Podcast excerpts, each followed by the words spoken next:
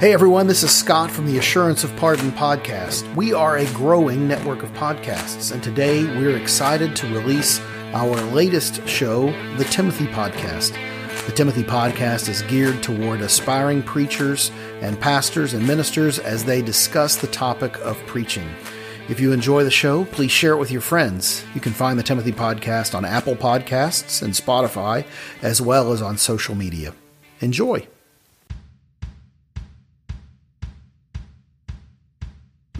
In his final letter to his protege Timothy, the Apostle Paul recorded these words I charge you in the presence of God and Christ Jesus. Preach the word. Be ready in season and out of season. Reprove, rebuke, and exhort with complete patience and teaching. The Timothy podcast is for aspiring Christian ministers pursuing pastoral ministry. Each episode, we will listen to and discuss the topic of preaching with seasoned Christian ministers within the church.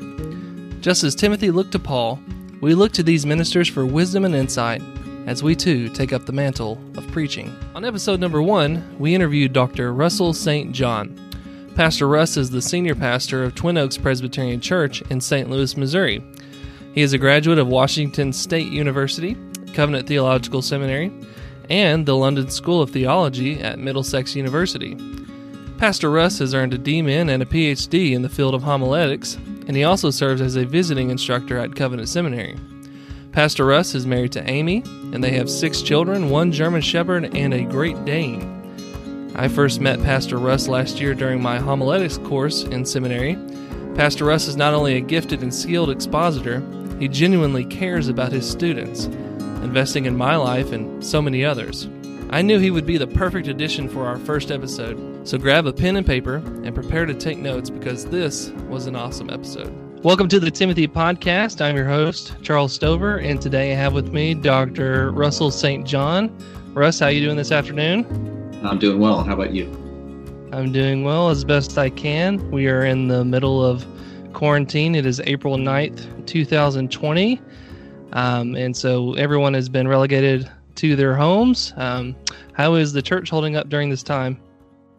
You know, we're doing well, trying uh, trying to care for God's people, and they're trying to stay in touch with each other. And uh, you know, our chief shepherd knows what he's doing, but sometimes those of us who are called to be under under shepherds are completely confused, and so we rely on him and do our best.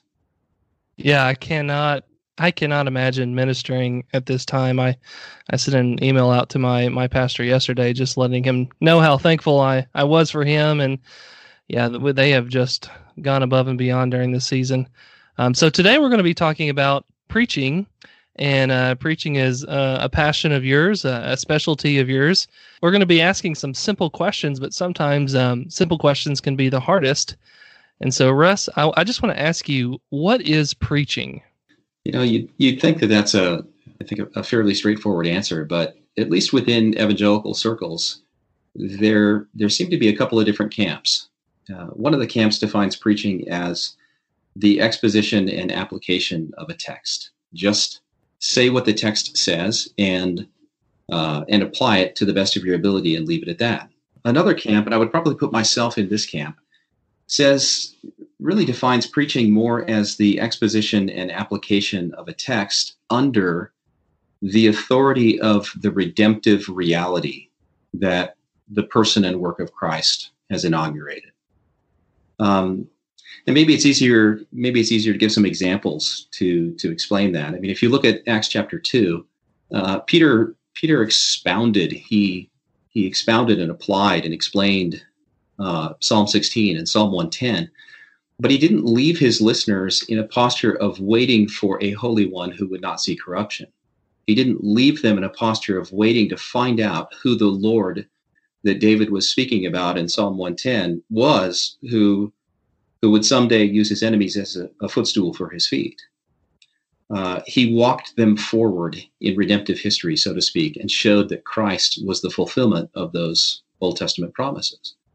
Uh, the book of Hebrews, which which a lot of people believe originally was a sermon, does the same thing with the Old Testament. It doesn't it doesn't leave people wondering who uh, who this Messiah is or wondering what the significance of these Old Testament passages were.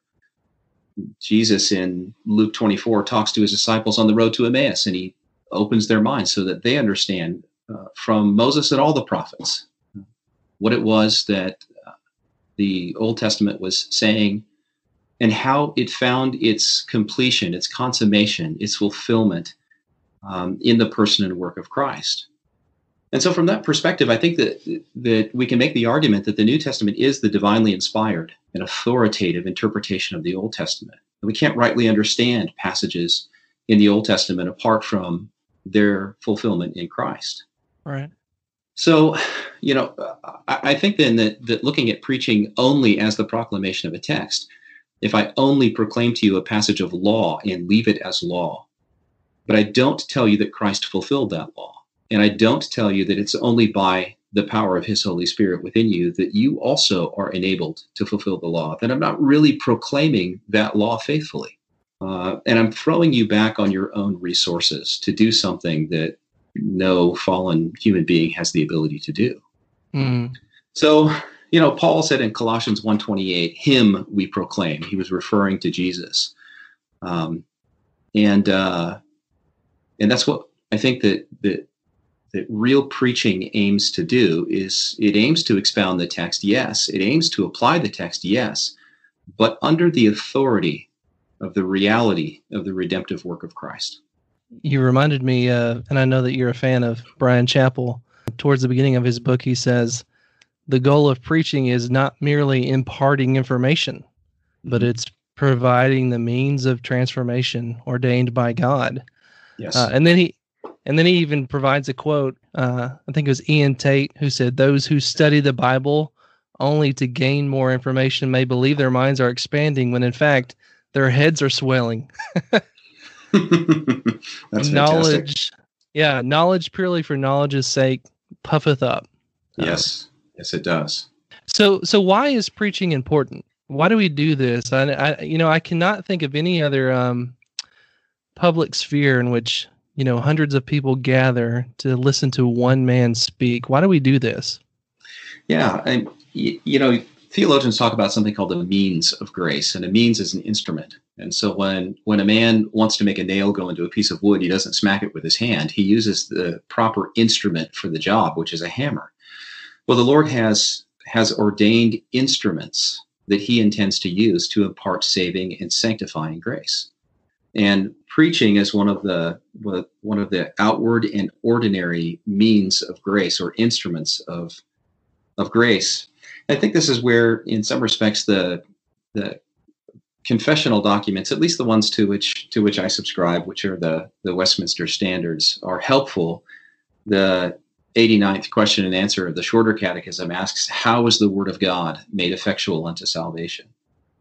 And it says that the, Spirit of God makes the reading, but especially the preaching of the word, an effectual means of convincing and converting sinners. Um, and so we recognize that that preaching is one of the appointed instrumentalities that that God has given for the purpose of seeking and saving the lost. And we know this also, you know, because Paul talks about this in Romans when he asks, How will they call on him in whom they have not believed? And how are they to believe in him of whom they have never heard? And how are they to hear without someone preaching to them? And he concludes by, by saying, So faith comes through hearing, and hearing through the word of Christ. Um, so God uses preaching to, to save and sanctify. It's the primary thing that, that, he, that he employs. And uh, if that's what God has ordained, then that's what we should be about the business of doing. Who can be a preacher? Um, that's a great question. In the broad sense of the word, in the broad sense of bearing responsibility to testify to who Jesus is and what he's done, and how each human being is required to respond to him. And in the broad sense of exhorting one another from the word or seeking to encourage each other or spur one another on to love and good works, then I think every Christian has the responsibility to do those things. Um, in a narrower sense of regular pulpit ministry, I think the larger catechism is very helpful in this regard. Uh, in larger catechism question and answer 158, it asks this very question By whom is the word of God to be preached? And it answers the word of God is to be preached only by such as are sufficiently gifted and also duly approved and called to that office. And that's helpful to my mind for for the reasons that it lays out. The first is that a person has to be gifted. There are some people who are gifted with the the ability to teach and preach, and some people are not. Mm. And that's a choice that the Holy Spirit makes, and uh, a choice of apportioning out the gifts for the good of the body. And so, uh, a person who is to to te- to preach should be gifted to do so. But the second part of that is also important that that person is is approved, um, duly approved and called, and that speaks to both the inward and outward call. Uh, a, a person feels an inward call by the Holy Spirit to the work of preaching. But the church has to approve that call. The church has to say, yes, we see also in you the same gifts that you see in yourself. We we believe that you will be profitable to God's people. The church has to approve that call. And then it really is, thirdly, a call to office. And so the person who who wants to preach has to fulfill the qualifications for the office of elder as they're laid out in 1 Timothy 3 and Titus 1. And so when you put those three things together, that that the person who wants to be a preacher has to have the requisite gifting, uh, the the approval and calling of the church, and also the qualifications for office. Then you get a picture of who it is that ought to preach. Yeah, that's great. I remember I went to Bible college and our introduction to Christian education. This was back in 2007. I remember our professor coming to us and and at the time I thought he was he was being a jerk because he said, Some of you are here because you desire to be a pastor because your grandmother told you you could be a pastor. Or your dad was a pastor and, and you feel like you can be a pastor. And, uh, and then he proceeded to explain what, what you just explained the outward and the inward call. Um, so, so how important is it? Is it important that, you know, say a person has all of the necessary gifts, but he does not have a church or his church has not affirmed those gifts. I mean, I mean, can we get by without the outward, the outward affirmation of that? No, I think that uh, I think that the wise man, the wise believer, if he really believes he's called, also really believes what the Word of God says, which is the heart is deceitful above all things and desperately wicked. And so, hmm. no man is going to trust his own heart, not not fully, not in something as important as the proclamation of the Word of God, not when eternal lives are at stake, not when there are sheep to be tended, uh, the the wise man is going then to go to others and look for the outward call and require the outward call and not intrude himself into a work that he may not actually be called to do or that he may not be as gifted for as he he might think he is. Right. And this is a responsibility of the church too to you know, minister to those who are being called into the ministry and and the elders of that church to come together and to evaluate a person's skills. And you know we we that way we don't just essentially you know rubber stamp everybody who who says that they're called um, yeah. and it and it also teaches that even as ministers that we are accountable to the church and, and, and it's not uh, nobody wants to hear no you're not actually called to what you think you're called to mm and that might hurt one's pride. But if you're really in it to serve the Lord and to bless his church, then you will want to know that you won't actually be blessing his church through your ministrations because you don't actually have the gifts that you think you have. And you wouldn't be profiting the sheep in the way that you hope to be profiting the sheep. And if that's the case, then uh, if you're if you're really conscientiously seeking the good of the Lord uh, and his people, then you're going to want to hear the truth about where your gifts lie so that you can apply yourself to the right field of endeavor.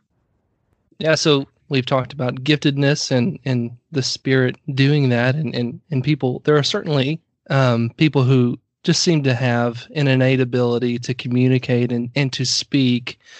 Um, but but where is the power in the preaching?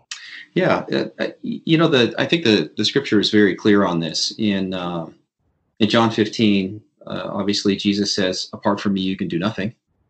Pretty strongly indicates that He supplies the power, and you also see examples of that in in uh, 1 Corinthians 2 in verses four and five. Paul says that his speech and message were not in plausible words of wisdom, but in demonstration of the Spirit and of power, so that your faith might not rest on the wisdom of men, but in the power of God.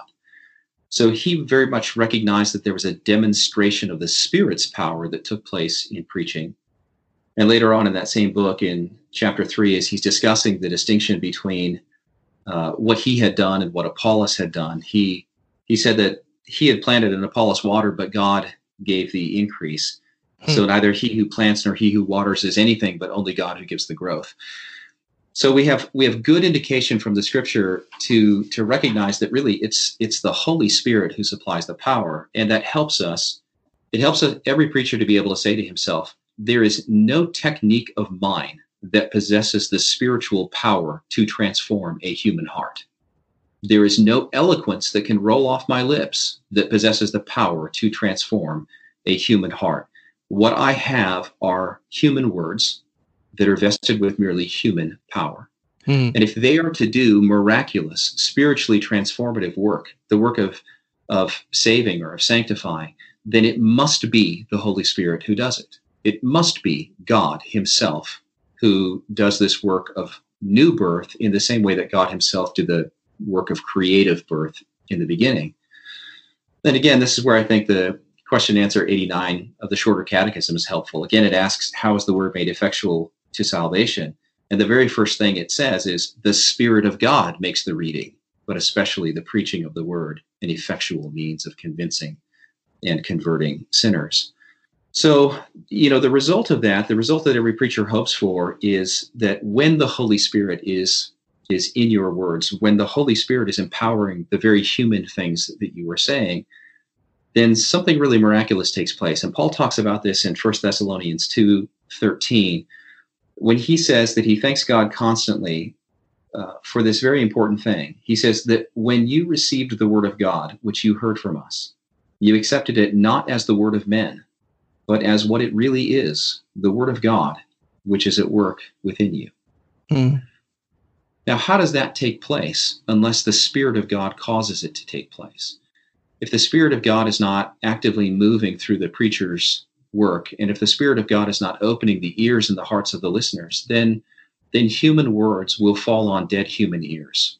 Right. And so if we're really seeking to locate the power in preaching, it has to be in the person and work of the Holy Spirit uh, uh, to my mind that gives me a lot of confidence because paul said paul said something in Second corinthians chapter 4 and verse 2 that just about every preacher has probably quoted to himself on a number of occasions he said we have renounced disgraceful underhanded ways we refuse to practice cunning or to tamper with god's word but by the open statement of the truth we would commend ourselves to everyone's conscience in the sight of god and paul could say that and every preacher can say that because the Holy Spirit is the one who does the work. The Holy Spirit's the one who does the power.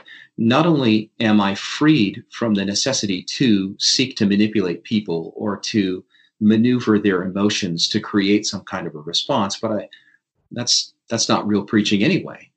You know, I think sometimes when people hear that, then they think, well, then why should I learn how to preach? why should I practice preaching? why should I hone preaching skills? If it's only the Holy Spirit, then why shouldn't I just get up in, in, in the pulpit on a Sunday morning and zip through the Bible and put my finger on a passage and then just randomly start talking about it, expecting the Holy Spirit to speak through me? But but the you know divine sovereignty and human responsibility uh, work together. And the truth that the Holy Spirit is the power behind preaching does not mean that you should not work hard at preaching. Mm. I mean, if you if you if you think of a human being, uh, a man will choose the instrument that is most fit for the task he seeks to accomplish. And if you've ever tried to chop down a tree with a dull axe, you know it's horrible. It's a terrible bit of hard work. But if you've ever chopped down a tree with a razor sharp axe, it's almost a pleasure because you choose the right instrument for for the work. And I think as preachers, it's our responsibility to make ourselves the sharpest instruments in the hands of the Holy Spirit that we're capable of being. Right. Now, he still has to wield you, he still has to supply the power, but you, preacher, devote yourself to the work of learning how to preach. Devote yourself to developing skills. Make yourself the most fit instrument in the hands of the Spirit that you are capable of becoming. So we can recognize that the Holy Spirit supplies the power and still work hard to become Right. good preachers. the problem lies when there's an overemphasis on the divine sovereignty or the human responsibility, where we're just going to give it all up to God. And, you know, I think R.C. Sproul uh, called what you described as lucky dipping, where you Mhm. just you just open up the Bible and you pick a passage and then then you start reading, and then the other side of that is just being enslaved to cultural trends and, and current events. I remember when I was um, when I was in college, I had a pastor tell me that after a very well known book came out, I'll just go ahead and, and name it. It's called The Purpose Driven Life. After the the Purpose Driven Life came out, he attended a uh, association meeting, and at the meeting, you know, you have a gathering of forty to fifty pastors, and uh, the the author of that book was known for wearing Hawaiian T-shirts, very very floral T-shirts. And uh, he said at that meeting, after the book came out, every just about every pastor there was wearing a Hawaiian T-shirt, and they were trying to, you know, imitate this very gifted pastor, and this very gifted author. Um, but that just goes to show how tempted we are to, you know, to buy into these these schemes, and we, I want to be the next so and so, and so I'm going Mhm. to look, I'm going to look the part, I'm going to dress the part, I'm going to going to preach the part. I even heard Pastor uh, Kevin DeYoung mention one time that his first uh, couple years of preaching, he he he says that they were terrible because he was trying so very hard to preach exactly like John Piper. Mhm. And yeah. uh yeah, it just Well, you know, it's interesting because you mentioned Brian Chapell earlier, and Brian Chapell used to say that your first 150 sermons are throwaways. And just ponder that for a minute. If you're preaching three years full time, you've preached 150 sermons. Mm, But the reason he said that is that is for exactly the things that you were saying. Is that that uh, each each preacher needs to find his own mojo, needs to find his own voice. He, there was an old uh, 19th century uh, Episcopalian preacher by the name of Phillips Brooks, and Brooks famously defined preaching as truth through personality. mm, And the word, when he used the word personality, he didn't so much mean it like we would use it today in terms of, you know, a Myers Briggs personality profile or something. He used it in many respects in the same way that we would use the word personhood. And it was an incarnational understanding of preaching that God doesn't just use automatons, he uses men, each with their own individual strengths and weaknesses, their own history, their own education, their background, their temperaments and that he uses that he uses them in particular he calls them as people not to be imitators of another man but to speak with their own voice and from their own background and their own experience right. um, and we see that with the authors in scripture. yes Now there's there's a big difference between Luke's writings and Paul's writings and yes there is Yeah. that that has been the divine witness. Yeah. So how does how do you prepare for preaching, Pastor Russ? I know we've talked about this in the past, and uh, you've shared this with my homiletics class, and I was pretty impressed by it. But how do you? What's the very first step when you when you begin preparing a, a sermon? well uh, let me give a broad answer and a narrow answer. So the the broad answer is that uh, i've read a lot of old books by preachers over the course of a few years and so some of their some of them get muddled in my mind. I can't find the exact quote but but one old preacher was talking about uh, uh, a young person who was really impressed with his sermon came up to him after the, the service of worship and said pastor how long did it take you to prepare that sermon? And the pastor answered my entire life with the recognition that everything is preparation for preaching because preaching is that incarnational thing and so your education is preparation your family life is preparation your experiences are preparation uh, your prayer is preparation. Your Bible study is preparation. Worship and the sacraments are preparation. God uses the whole man, and so the whole of the man's life, in some respects, is the preparation behind each sermon. But more specifically, uh, the the first thing that I do is is do a translation of the the passage that I'm going to be working on, uh, and I pray, and then I study, and I try to submit myself not only to the information of the text, but also the purpose for which the author intended to use the information. Um, and this is a mistake that's easy to fall into. Uh, I read a, an old 19th century sermon by a pastor who was preaching on uh, Jesus encouraging people with the notion that that their heavenly Father knows what they need, that the Gentiles chase after these things, but that they should be seeking first the, the kingdom of God. And Jesus used that to comfort the people to whom he was speaking and to encourage them to pursue righteousness.